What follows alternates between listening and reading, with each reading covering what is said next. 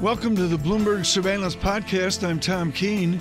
Daily, we bring you insight from the best in economics, finance, investment, and international relations.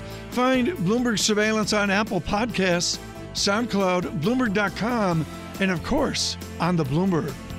The Dow long from long way from 10% correction, negative 4%, maybe negative 5%. And the VIX, that measurement, 22.32. It was above 23. To put that in perspective, in the great markets, the VIX is 12. 13. Maybe you expand out in the new regime of the VIX to 17 or 18, and we come out as well. We have the perfect guest to frame this this morning. Drew Matus, uh, not only with his Clarion award winning economic work for years, but at MetLife now driving forward their strategy as well. Drew Matus, dovetail your equity strategy into your first class economics. How do you fit those two together right now? Well, I, you know, I, I, think what you're seeing. Um, so there's there's two factors. One is just kind of the risk on, risk off, which we've talked about. Everyone decided they didn't want to be long over the weekend. That seemed to have been the right call this time, um, and so uh, people went risk off, and and it, they were rewarded for it. Um, I think if you look ahead, we were kind of drifting in this environment where, where margin compression was beginning to happen. It looked like, uh, in our view at least, corporations were beginning to pull back on hiring, and we were going to drift into a recession sometime in kind of like the middle of next year. That seemed to be, our, you know, that was the scenario we were working with. Uh, in the current environment, you have to you have to maybe be pulling that forward a little bit and thinking to yourself, you know, if these trends continue in terms of disruptions to supply chains, that, that you know maybe um, maybe those margins compress a little faster, maybe firms pull back a little faster, maybe they're disinclined to invest heading into something where they have as much uncertainty as the average consumer has. Drew, is the concept of a V-shaped recovery dead? Uh, I no, I but I, I think you know it, it, requires the right kind of, of construct. But I, I think what what you're pointing towards though is, is something that I think a lot of people have focused on, which is um, for the vast majority of people, not the vast majority of people, but for a lot of people, and for I think the vast majority of people on Wall Street actually who actually are, are charged with trading, uh, 2008 is the recession they know. That's the only recession they know. They don't remember 2001, where if you blinked, you could have missed it. Um, they don't remember kind of the slowdown 94, 95. Um, so, you know, the, the actual life experience for a lot of people on Wall Street, it, it doesn't include recessions that don't look like 2008. And, and so I don't think a 2008 V-shaped recovery. I don't think a a V-shaped recovery is dead, but you're not going to get one if you have a recession like 2008. Fortunately, we're not expecting one like 2008. So, Drew, I mean, a lot of times we've been talking over the last week or two as we, this coronavirus kind of evolved, and we saw a lot of impact, say, in the commodity markets, in the bond market. We didn't necessarily see a concern consistent in the equity markets. Maybe we're seeing a little bit of it today. Are you concerned that maybe the equity markets is not are not discounting the long-term economic impacts of what a coronavirus could mean? Uh, you know, I, I think that they're struggling with it, and I think that's that's the problem. Is, is this uh, it's very hard to assign weighted probabilities to all the different outcomes because there's so many potential outcomes. Uh, and then if you take that sector by sector and company by company, you, you just you, you, could drive yourself nuts uh, going through the permutations. Um, and so people then just go into uh, do I want to be long the market? Do I want to be short the market? And people are now saying, hey, you know what? I don't want to be long it because I don't know what's going on. And, and I think that kind of environment is going to continue. So I'm, I'm struggling though because I'm looking right now at the Fed model. This has been one of the big arguments for why to buy stocks that basically bond yields go lower, making the relative valuation case for stocks uh, better. Today, that valuation case got a whole lot better, even still, as 30 year Treasury yields go further into record low territory. Why shouldn't people buy this dip? Well, it's not a so uh, we don't really focus on equities in MetLife, but I'll just I'll just say this: this is why you can't just blindly follow models, right? The question is. The relationship is a good and interesting one to, to use as a factor, all right? So a component to your model. But if you just close your eyes and say it doesn't matter why the bond yield's going down, then you're going to put yourself into a situation where you're taking more risk than you ever thought was possible, uh, and you're and you're right. blind to it. Uh, because you're following this model that just works off of why the yield is moving, eh, or that the yield is moving rather than why is the yield moving, and that's that, that's why I don't really worry about artificial intelligence. You know, like I play my son in, in you know uh, in FIFA, and it's like the AI never does what I want it to do, um, and No, you and, just- and you I'm thinking to myself, Like a John it, it, it, it, it can't it can't even run the soccer program. Does it that I'm trying explain to- why the I'm to Tots got crushed by Chelsea this weekend? Sure, blame AI for the failure. No, but my son was happy to see the Blues triumph Sure. over over Tottenham. Um, Oh, really? Thank you. I mean, John emails in. Where's John? John emails in from Turks and Caicos. Sure. No, excuse me, Antigua. Yeah, of course. It's more, you know, it's fancier Pharaoh. He wanted. He he brought this up. Chelsea like crushed the Tots this weekend. Pharaoh's not even. Lisa's like, what? I'm learning. I'm studying. You, yeah, she's yeah. So am I. Let me tell you, every day. This is really critical. You say that MetLife isn't focused on uh, stocks. That's because it's an adult house focused on our futures. Do you assume going to work every day that your actuarial assumption is going to come down, and that that locked-in bogey rate that we have is not going to be six percent, but it's going to come down, down, down? You know, I, I think what we assume is um, we have to plan for every environment that we can imagine. Um, and uh, I think when you think about the, the current world we've been in for a long time, we've been in a very low rate environment for a very long period of time. And I think you know the, the ongoing assumption, uh, you know, has been you know you can't expect just because you want yields to move higher, you can't expect that they are going to move higher. Do you sell junk bonds here? Uh, you know, I, I leave that to our credit portfolio managers. How about so? All right, we're more than eighty percent away through the earnings this quarter. What are your key takeaways here? Do you feel a little bit better? You feel a little bit more concerned? the the last time I looked at earnings, what, what you know, so one of our one of our thoughts is, you know, when you're trying to time the recession, how do you time it? And, and the way that I'm, I'm trying to work it is looking at the erosion of margins in the economy as a Right. whole. So not just S and P 500. So, but if we look at if we look at those earnings numbers, I'm seeing revenue go up, and I'm seeing, er- uh, you know. Um, earnings go up by less. And so that tells me that the margins are compressing a little bit further. So it's consistent with our view that that erosion is continuing. Um, and that's, you know, it, you know, absent other factors, it still looks to me like 2021 is when we have to really think about there being a recession in the U.S. Drew Matus, thank you so much for that. Like. Right now in politics, and we'll be jumping back and forth on this into the Tuesday uh, debate in South Carolina. Todd Mariano joins us from Eurasia Group. Todd, every weekend I go, I have a panic, and I go, I got to get smarter fast on something, and without question, off of Mr. Sanders' relative uh, performance in Las Vegas and Nevada, um, I had to read in on the Latino vote. Latino vote. Help me here. Uh, uh, how important will Latino vote be Super Tuesday?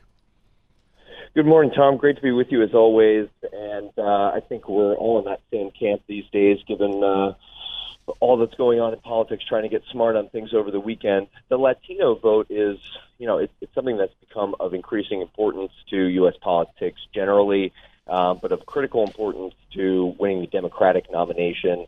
And Nevada showed that very clearly. But um, you know, we've known that for several cycles now. What I think is different here in Nevada is the fact that a candidate like Sanders could come out with entrance polls, you know, uh, indicating that he had above 50% of Latino votes. Yeah. He struggled with minority votes the last time around.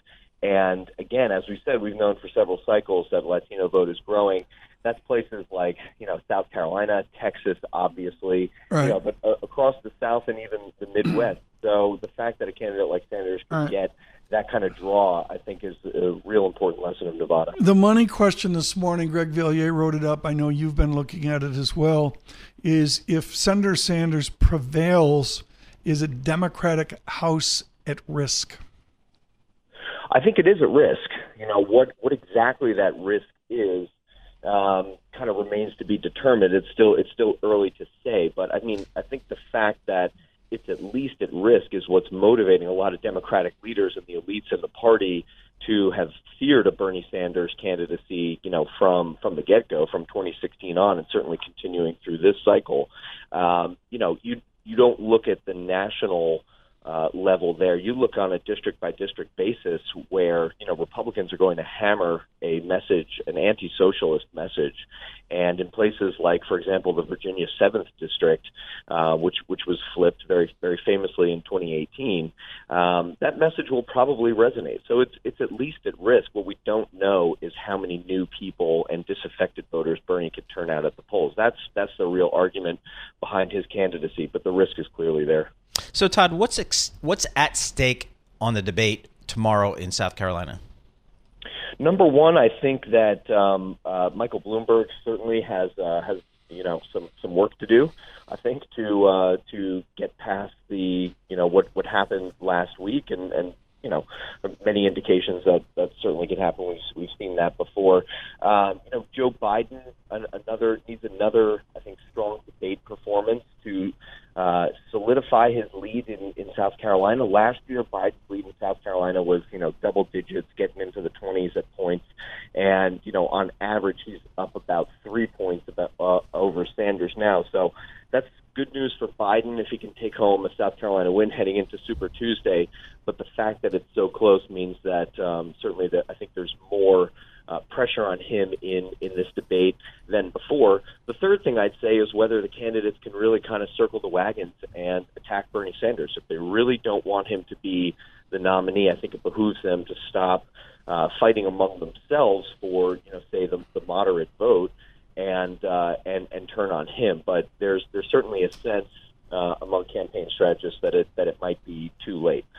Todd, you mentioned Michael Bloomberg, the founder and majority owner of Bloomberg LP, the owner of this radio station and Bloomberg News. And I am wondering if this is a make it or break it moment for him, given that he was widely panned in his performance at the last debate.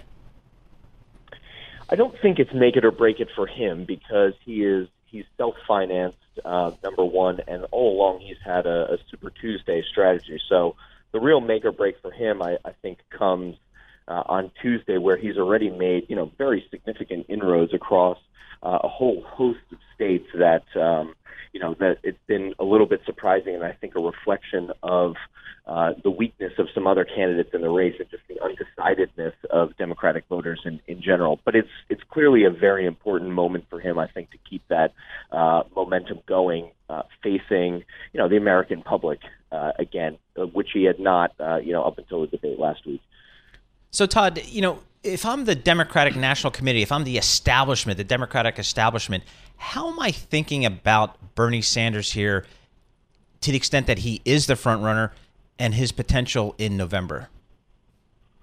I think I think you're very worried, you know, quite frankly, because uh, the the argument for Bernie is that he could be like Trump in in 2016, and you know the the sort of anti-establishment vote could confound expectations and you know provide a lot of surprise uh, in this in this race. But the reason you're worried is that Bernie is so much more extreme, you know, across the board uh, than than Trump has, ever was. Trump has, you know, many positions which are very uh, orthodox Republican views on, you know, yeah. uh, economic policy, judges, things like that. Bernie, there's not an issue out there on which he's not extreme. So they're they're very nervous because again, like I was saying, that argument for his candidacy uh, well, is completely untested. This, I mean, this came up over cocktails last night, you know, and uh, Todd Mariano with us with Eurasia Group right now. I mean, who of the candidates would you see dovetail with Senator Sanders if he tries to put together a ticket? I mean. I mean, it's ridiculous to talk about a vice presidential prospect right now. I get that, but are all of these different candidates so removed from his democratic socialism that they would be uncomfortable even standing with him? I think most of them would be, and so you know, again, you could you could see something very similar to to Trump 2016, where Bernie would be reaching beyond, you know, the the usual backbench, the usual names that are that are floated here, um, I mean, you know, people talk about a, a potential Warren Sanders ticket. I, I myself think, uh, you know, Sanders would probably look for, you know, right. a, a little bit more diversity in in the ticket. But uh, you know, in terms of policy positions, the establishment will pressure him to moderate. I think Bernie could credibly argue that he hasn't gotten this far by moderating. Is, is there any is there any person. history of Senator Sanders quote unquote moderating? Uh, if if there is, it's not significant, and um, and I'm not aware of it. You know, his his views are, are very similar to you know what they what they were in the 1980s. What you hear sometimes is that his support for certain groups especially in foreign policy, has you know has moderated versus some of the people he was supporting in the 1980s, uh, which we'll hear plenty about if he is the nominee against Trump. Yeah, you mean like Latin Latin dictatorships and all that kind of right. stuff. Well, but Todd, there's a question here too about momentum and how much momentum the Democrats have or don't have due to how big the field is. Who are the next candidates that you expect to drop out?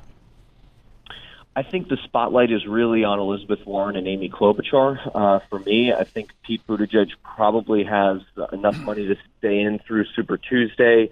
Uh, Elizabeth Warren probably does as well, but you know, unlike Buttigieg, who at least had good results in Iowa and New Hampshire, you know, Warren has been you know sort of uh, relegated in in the rankings so far. I think that's why you saw her pivot back to sort of. Pr- protecting the progressive agenda in the debate rather than necessarily, uh, you know, selling her own candidacy. There's not really a state on Super Tuesday in which she uh, is is very likely to win. She's competitive in her home state of Massachusetts. Klobuchar is also competitive in Minnesota, which votes Super Tuesday. Um, but both of them, I think, the odds are against their uh, their candidacies going a lot further. The trouble there is that um, you know, that's not going to provide much of a tailwind for the other candidates in the race simply because they're not, um, you know, uh, grabbing a whole lot of vote share at the moment anyway. Let's leave it there. Thank you so much. Todd Mariano, thank you so much for the briefing here as all everybody tries to adjust, uh, digest rather what we saw Saturday and on to that CBS uh, debate Tuesday uh, in uh, Charleston, South Carolina. Our focus this morning, as in the last 12 hours, has been on the spread of the virus. And the, let's be clear here there's been no announced statement of epidemic to pandemic. And yet, that is a source of conversation this morning. We need a briefing now on China and get that in Beijing from our Selina uh, Wang. Selina, uh, Selina, very simply here is there a better outlook on a Monday into your Tuesday in China?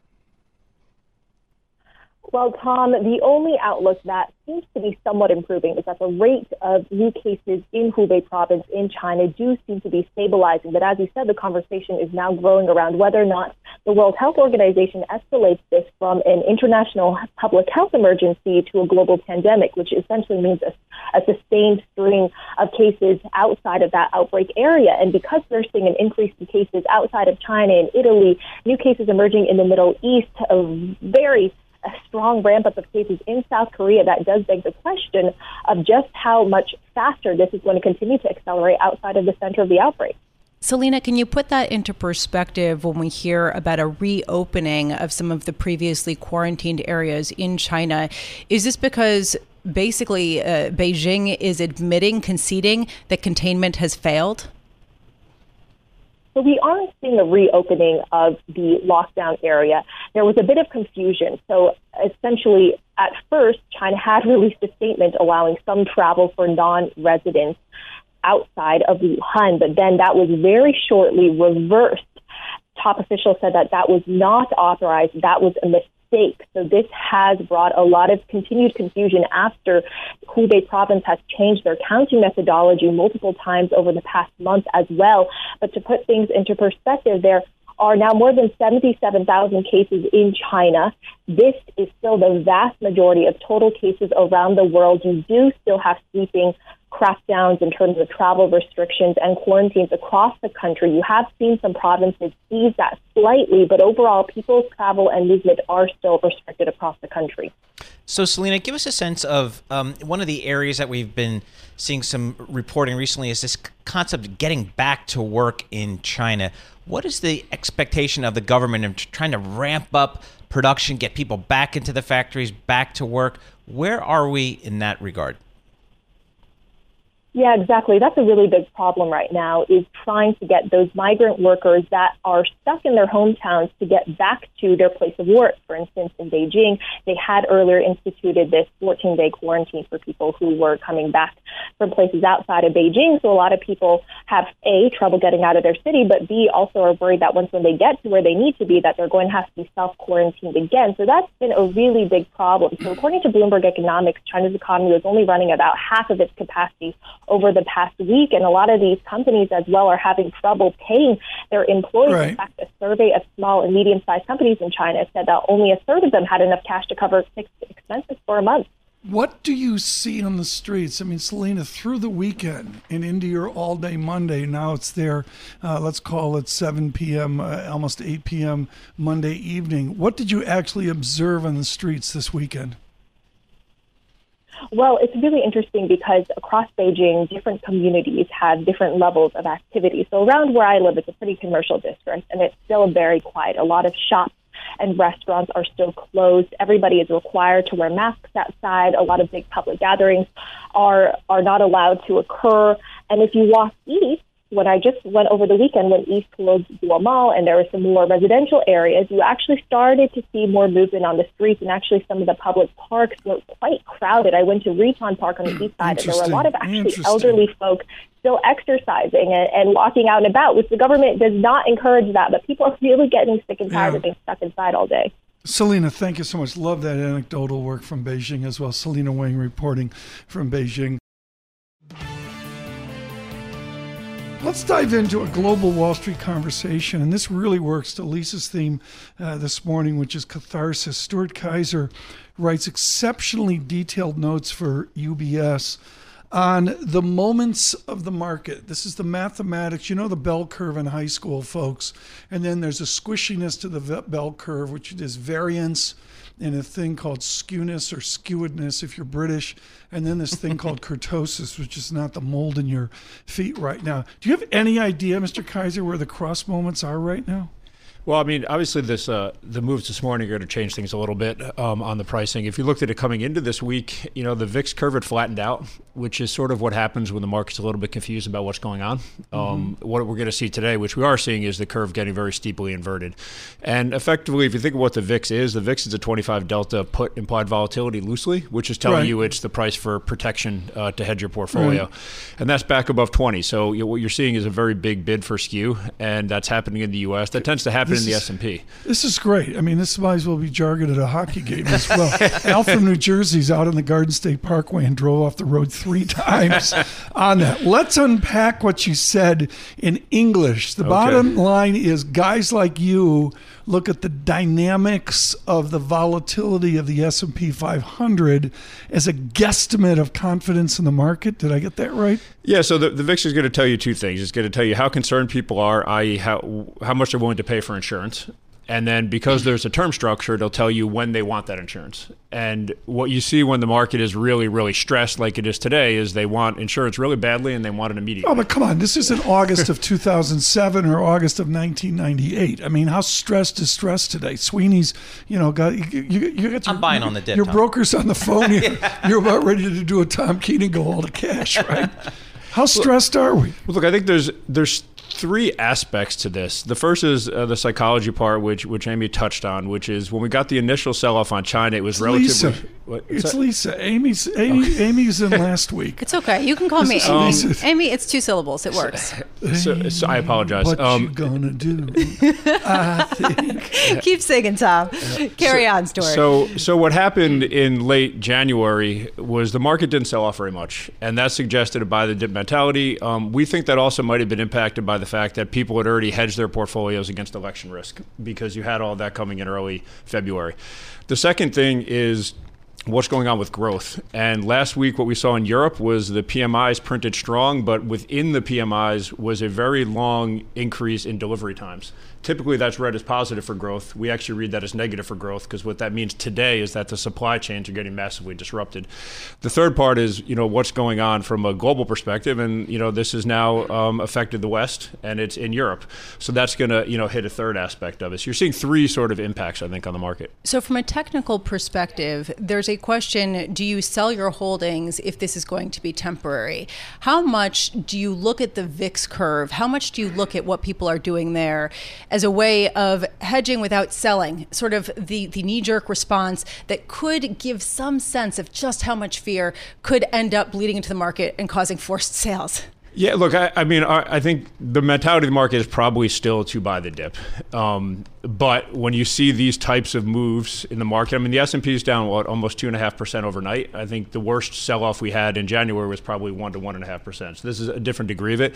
So I think generally speaking, what you're probably going to see is people keep their core portfolio intact and hedge it um, unless and until. And, and, so then, in other words, how much do you have to see the VIX spike up from here? Right now, at one point, it was the most since 2018. How much more do we have to see before we really are starting to feel the capitulation, the catharsis, at least expressed in derivatives? I think from my perspective, you know, come and talk to me when it's on a 25 or 30 handle. Um, and I think that that type of level suggests yeah. like indiscriminate indiscriminate hedging. What's the bet in the market right now? I mean, Paul, help me here. The, the, the idea that we've seen is institutional money's been comfortable in bonds and cash and has been reticent to pile into equities. Is that a generally correct statement? I think so. I'm, I'm looking at the 10, 10 year 139, Tom. What do, what do you do? Well, I, mean, I mean, what's, a, what's the bet on the street right now around the derivative strategies you live in every day? I mean, what are people putting on? Yeah, um, look, please. I think I think what you've actually that's, seen. That's yeah. Wall Street talk. Yeah, what are they there, putting on? So I think what, you, you, what you've seen more. Raf Simons is taking over Prada, so that'll be interesting. Go ahead. I would say what I think you've seen more generally is two things. One, some hedging, usually or mostly around election risks, and the second is people, frankly, buying upside in more cyclical parts of the market on the assumption that U.S. growth is going to bottom at the end of the first quarter or the early second quarter, okay. and this China thing is going to be temporary, okay. and I want exposure to Let's that. Let's go Greek letter right now. How are you managing gamma right now, the second derivative, the accelerations in the market? Are you thrilled to buy gamma and believe we're going to accelerate, or are you selling it, bringing in premium because you think the acceleration call is wrong? I think it it's a very hard thing to estimate what the net gamma position but is. But on Monday say, we yeah, do that. We're yeah, all yeah. gamma on net Monday. Gamma. So net I, gamma. I would say that generally the street has probably been caught short gamma for the most. Uh, excuse I me. Uh, um, excuse me, the, the market has generally been caught long gamma. The street has, and the reason what happens when that happens say. is when the market moves, you have selling. Uh, when the market moves up, you have selling. The market moves down, you have buying, and that's one of the reasons the market's been so well behaved recently because the street has kind of been in that position. And will that change today? Uh, it could. You know, I we're mean, busting chops here, folks, but Stuart Kaiser's killing it here on how adults on Wall Street talk. Long gamma, they did flock of seagulls like no one. All right, here, alpha, beta, gamma, delta. Uh, what am I buying here today? What do you think? What are you seeing on your desk?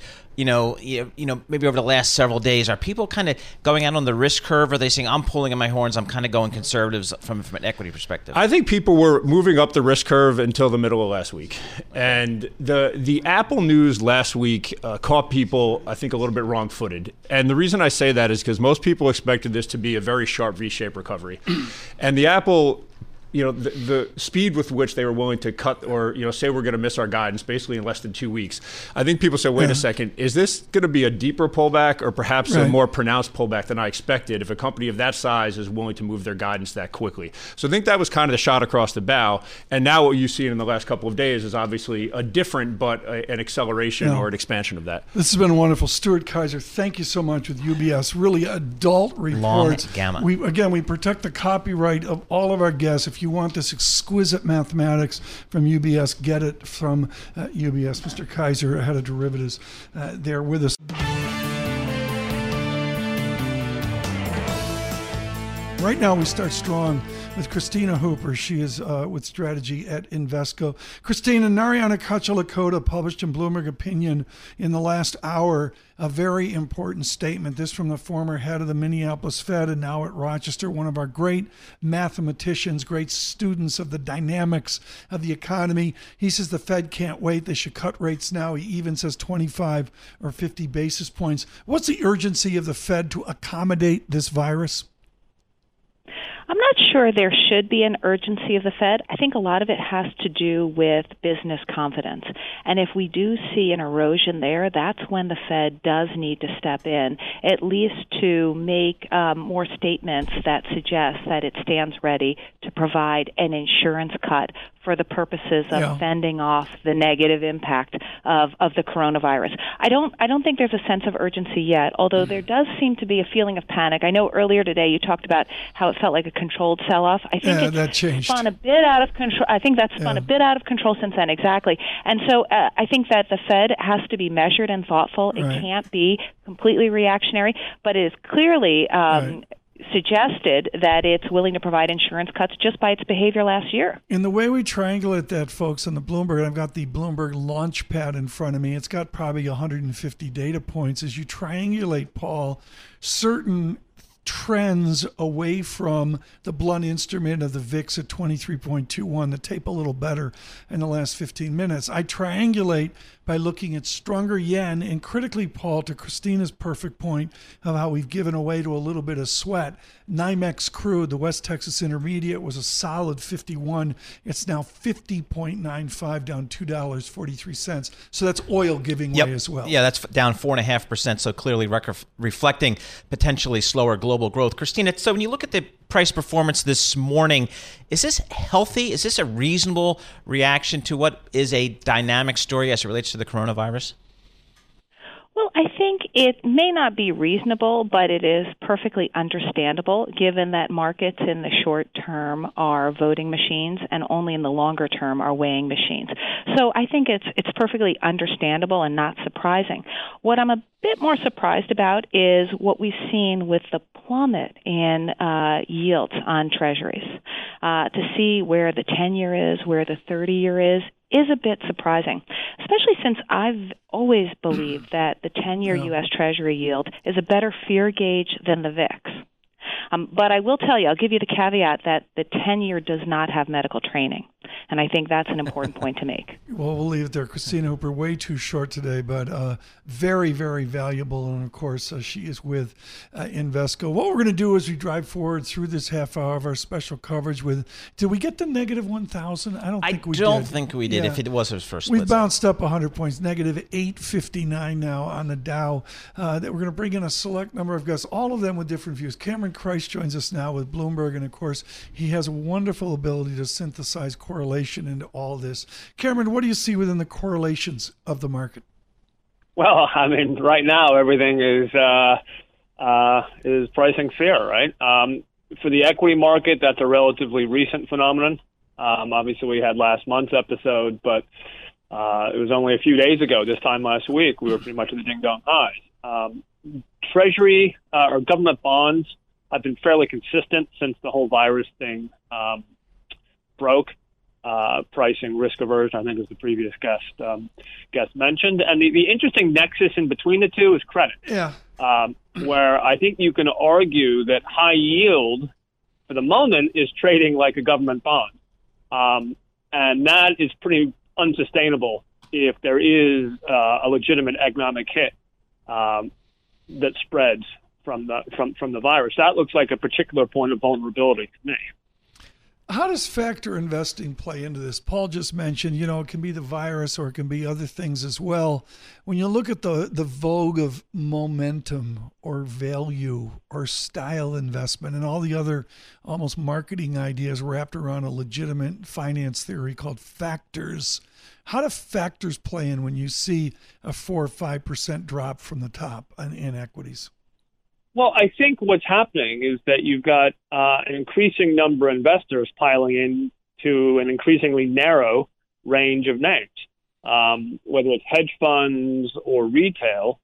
Uh, kind of everybody has decided that big cap tech um, is where to be, and it ticks a lot of the boxes that you see in terms of these factors. Certainly, in terms of momentum, uh, in terms of growth, which, as we know, has trounced um, value. And insofar as the human animal is ultimately a momentum based animal, uh, deducing that that which happened yesterday and that which happens today is likely to happen tomorrow, um, that we've got everyone kind of long these these uh, relatively narrow basket of names. The risk, obviously, is if it goes wrong, um, that the exit door might not be sufficiently large to accommodate everyone who wants to get out at the same time. And um, the upshot, I think, is that liquidity is going to be is going is going to be at a, at, at a premium, and the volatility of volatility uh, is yeah. going to remain elevated.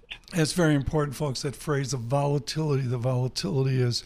Uh, Mr. Crise gets a little Matthew Paul. Let me frame. Uh, uh, here where we are. On the opening, we're down 5.4% from the recent highs of middle February. I think that will be called the Valentine Day high, and after that, the massacre. Uh, and a correction on the Dow is, if I can get the, the famed cursor out, 26,600. Yep. Would be a traditional correction, right? We're uh, 1,500 points above that. We're down, down 801 points. Luke Kawa just darkened the door, as you like to say. Uh, Tom Luke Kawa, Bloomberg News cross asset reporter, joining us with uh, uh, Cameron Crise as well. So, Luke, kind of a uh, rocky opening to the market, a little bit of a new view, it seems like, from financial markets on the potential risk of this corona crisis. What are your early thoughts here as we're, you know, about eight minutes into the opening of the cash equities markets? Oh, many, many assorted thoughts. So let's start with uh, Mark Dow of uh, Dow Global Advisors, his frequent market commentator, former IMF economist. He's pointed out a lot of the times that markets have this tendency to have belated overreaction. So we all know what the event is. Not many facts about the event have changed. There's a lot of unknowns, but then we just freak out later anyways rather than when, when we first hear about it this strikes me as quite memorable compared to the chinese devaluation that did not right. happen at the end of august 2015 that happened what august 10th 12th and yet it took you know a couple so, weeks later before we opened limit down second of which which ties into this the the strictures of the options market and how that leads to realized volatility last friday was options expiry when you have all of that open interest right. in strikes hanging around and then it completely falls off the table. This is freedom to move, and what you're seeing this morning is definitely uh, freedom to move to the downside. Luke Kawa and Cameron Crise with us with down negative 772, the VIX 22.34, a better tape in the last five minutes here off an ugly, almost down 1,000 uh, opening. To the both of you, and, and Luke, let me start uh, with you right now. What do institutions do when they see this drop? I mean, they're in cash. Are they deploying now, or how do they measure? the mood, the catharsis? Do they revert to technical analysis? What do they do where they say, here's the entry point?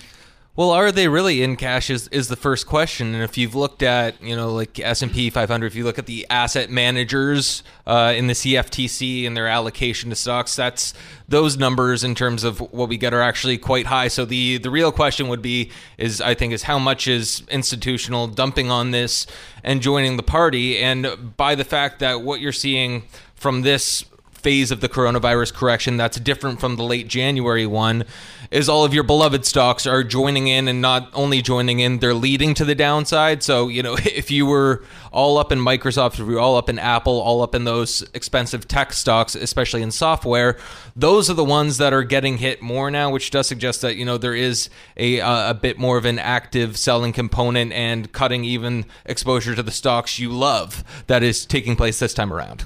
So, Cameron Crise, I'm looking at the three month to the 10 year Treasury, uh, minus 17 here, down eight and a half points today. Is that what is that telling us? Should we really pay close attention to that? Because we've seen that go negative in the past with no real implications.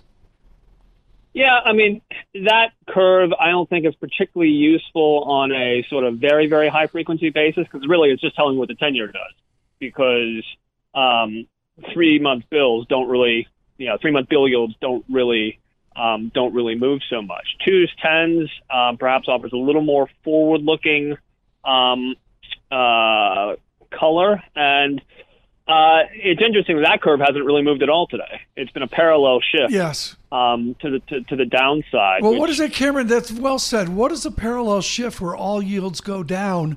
What does that signal to a Fed? I mean, is is that signaling to them enough I mean, of a shock where they need to act? signals cut rates and keep them down.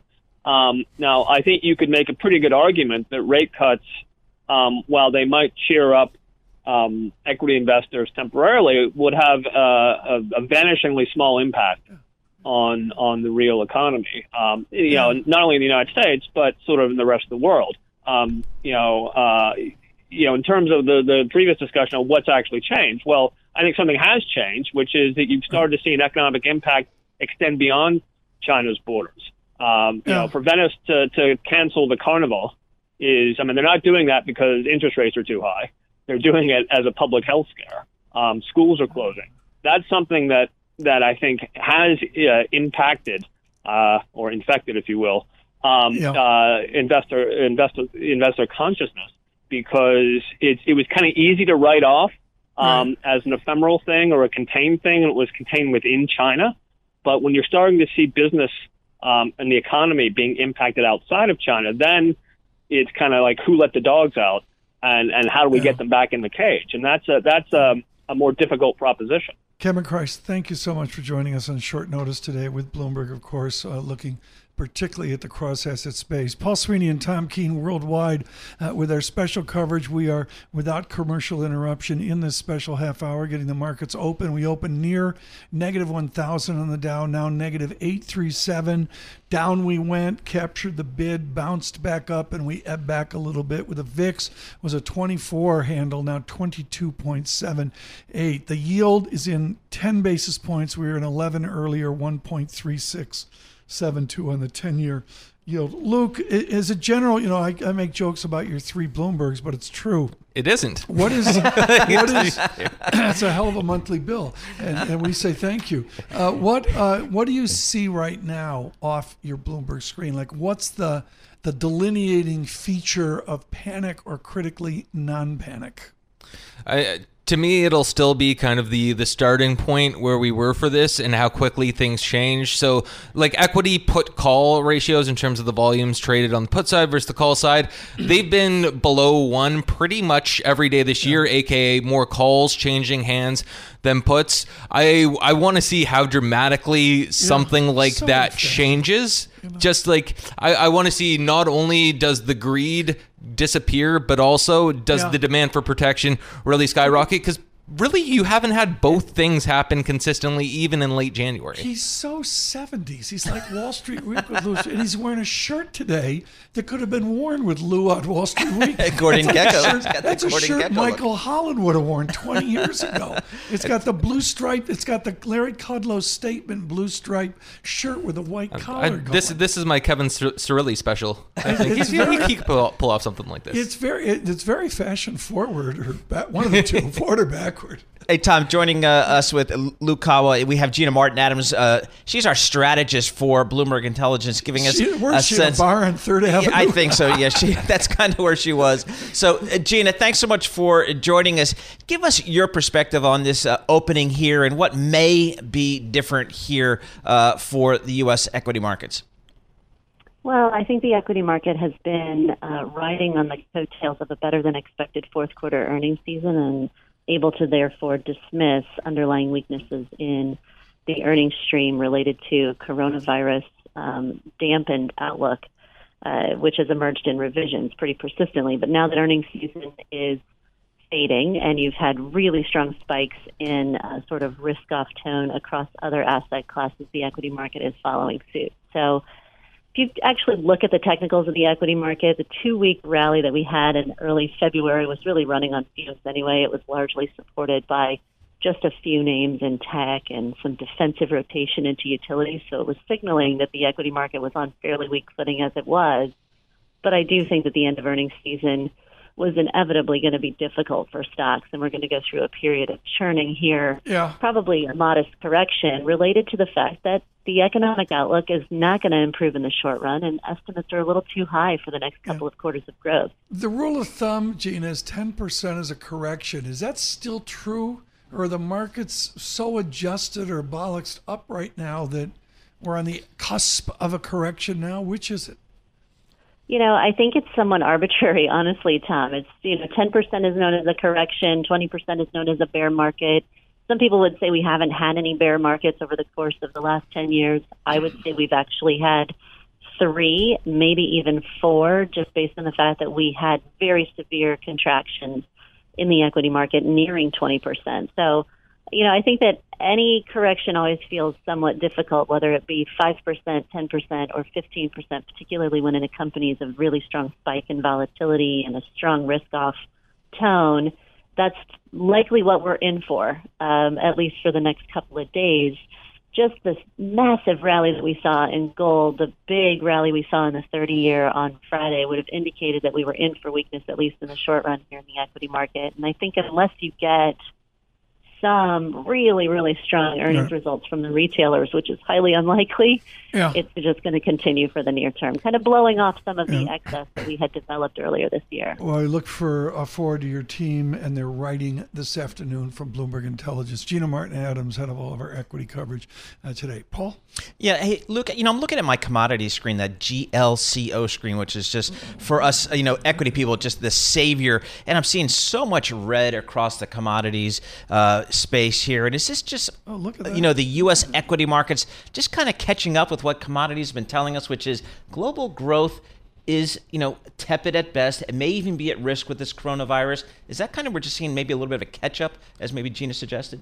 Yeah, I, I totally think there's, uh, you know, that's that's the way to frame it when you look at how commodities have been on a sustained basis, copper, crude, weak for quite a while. Commodities have been showing the demand implications of the coronavirus for quite some time. Equity markets have been focused on the temporary supply implications of the coronavirus for quite a while. So the kind of squaring that circle here is is a lot of what we see. And one one thing that's really jumping out to me right now is Please. I'm looking at implied correlations for the S&P 500. So the extent to which things are expected to move together, you know, generally in a one- crisis. How, how does one do that? uh, the SPX one month ICB vol index on you your go. Terminal. Boom. And uh, so one thing that's really struck me is this was one of the rare occasions where you had correlation spike, implied correlation spike in late January, and then immediately, immediately fade to where they were before. Generally, when you have a spike in implied correlations, it means hey, there's some kind of macro thing going on that we're going to worry about for a while. It's going to be some kind of episode that we have to work our way through.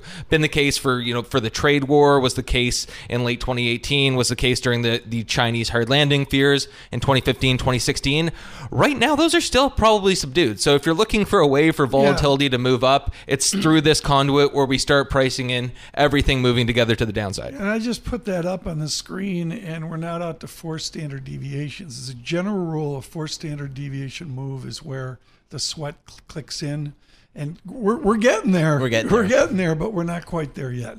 So looking at the, it- you know, we, we talk a little bit about crude oil, and it's down about four percent here, four point two percent to fifty one dollars a barrel. I mean, is that kind of a is that a place where people should look for, you know? Where is global growth going to be? And if I see weakness in that commodity, that's really a flag for me. I mean, probably copper would be the even Copper, bigger okay. one, or the or the complementary, or you know, at least both of them telling the same story. Uh, yeah, it's. I, I would say definitely commodities are pricing in the the lower demand global growth outlook much more than any asset class has been for a while. But hey, commodities have been financialized for quite some time, more than they are necessarily indicative of supply demand conditions for real end users for Yeah. quite some time. So probably more of a tendency to overshoot in both cases. Very good. Was that enough jargon from Kawa? I mean, Yeah, I uh, thought, but I learned know, a new function like- today, so you know that was. It wasn't well as good as Stuart Kaiser from UBS today, but it was pretty good. Are- I mean, did we get through this without mentioning a backup goaltender? Because that's that's that's how bad things must be right now. Yes. in Michael. Regan with us here as we look at the, he's trying to log on to the your, when, when I'm we, like the backup goaltender around here. when we go driving the surveillance Zamboni. they this pulled me off the Zamboni. Uh, when, when, when the market goes down a thousand points, Michael, can you log on? I'd rather not. I should have. I should have worked at Yeah. home. But uh, what is the color of the market? You, Michael Regan with his folks leading uh, just all of our intellectual coverage in Bloomberg News on the equity markets. You go into a morning call. What's the theme that you want to attack uh, here? Negative seven sixty seven on the Dow. Well, I guess you know. Obviously, the question on everyone's mind is going to be how bad will this get? I, God bless anyone who can even attempt to try to answer that. I mean, I think obviously the Italian outbreak is really the, the focus of, of everyone's uh, ire right now. And just looking at sort of the leadership in the stock market. Um, what do you see there? Well, a lot of the sort of the high flyers are leading your Apple, Microsoft, Amazon, the ones that were really sort of leading this this uh, rally on, on the way up.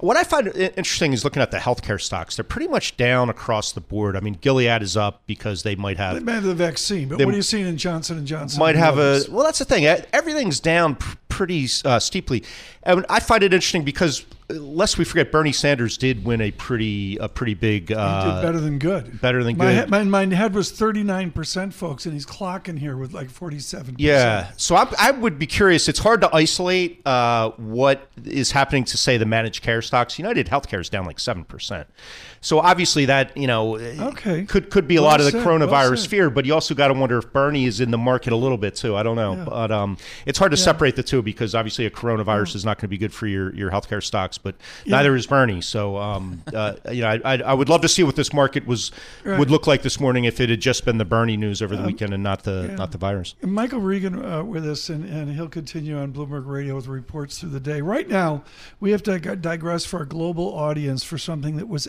absolutely extraordinary this weekend. There's been a lot of coverage in it in America and certainly within Canada as well. This is where two goalies get hurt.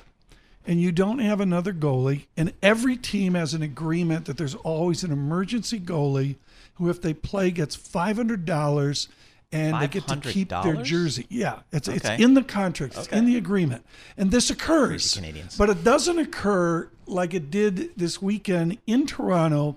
Is Carolina had two people injured, and Luke, it was absolutely extraordinary. Without question, I've never seen it before. Tavares took the giant. John Tavares took that first shot, and he looked like a goalie completely out of his league. Well, that's because he was a goalie completely out of his league. So, for backstory here, the Carolina Hurricanes, two goalies injured. They had to turn to the Leafs appointed uh, backup, who is the Zamboni driver Oh, so it's and not the even the Carolina. No, this it's happened in Toronto. In Toronto. Toronto. So- But so in front of a home team, we embarrass ourselves like this. Uh, so Carolina has to turn to the Marlies Zamboni driver, the Toronto Marlies Zamboni driver, to head into net. Before he had even faced a shot, he had an ev- even bigger lead than he started with. He himself got a shot on net, banking it off the boards, and he made, I believe, seven saves in the third period. But Tom, if you remember the old Scott Stevens era New Jersey Devils, I have not seen a team play suffocating defense like that. There was you couldn't get a puck through to the net. Not that the Leafs are really trying. This will go down as perhaps more Right. embarrassing than the four-one collapse in Game Seven to the Bruins. I, I got to do a data check here in the end, but look very quickly, and we'll expand on this later. Explain to our audience his junior B-ness. I was at a junior B level when I was at you know Colorado years ago. But what does junior B now mean versus the minors or the NHL? I would say junior B in a lot of cases means you care about the sport, you stuck around to play it for a while, but you were not one of the top tier talented guys. You're just a guy who a loves the sport. Nobody had a chance at this level to play in the NHL. Essentially, Uh, yeah, that's you- you're not going to go to junior B and play. Auston Matthews had the puck off the left side in his stomach. He shot it in. Even I could have stopped that He puck. he dotted the I in Canes, as we say. See the suffering there? Oh, yeah, it's like if it was long apple calls here uh, yesterday. Luke Kawa, thank you so much uh, for that perspective on the markets and, of course, on truly an historic moment. Thanks for listening to the Bloomberg Surveillance Podcast. Subscribe and listen to interviews on Apple Podcasts, SoundCloud, or whichever podcast platform you prefer. I'm on Twitter at Tom Keene. Before the podcast, you can always catch us worldwide on Bloomberg Radio.